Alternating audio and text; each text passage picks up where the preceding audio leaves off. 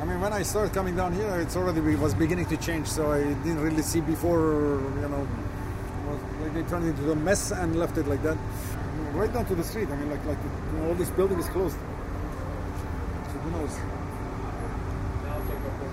If they actually like like uh, open the thing up, a license like some restaurant, something like that, or whatever, it would have been nice. But uh, they had this huge projects that they were going to be, build some art center and whatever. You already have enough in the neighborhood. You know, like like at least you build something like that some other area.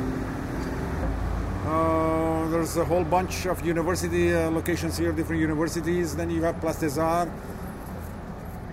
You have to spread it around the town. Like there's certain areas there's nothing, and I don't know. It would be an overkill to do everything in one area.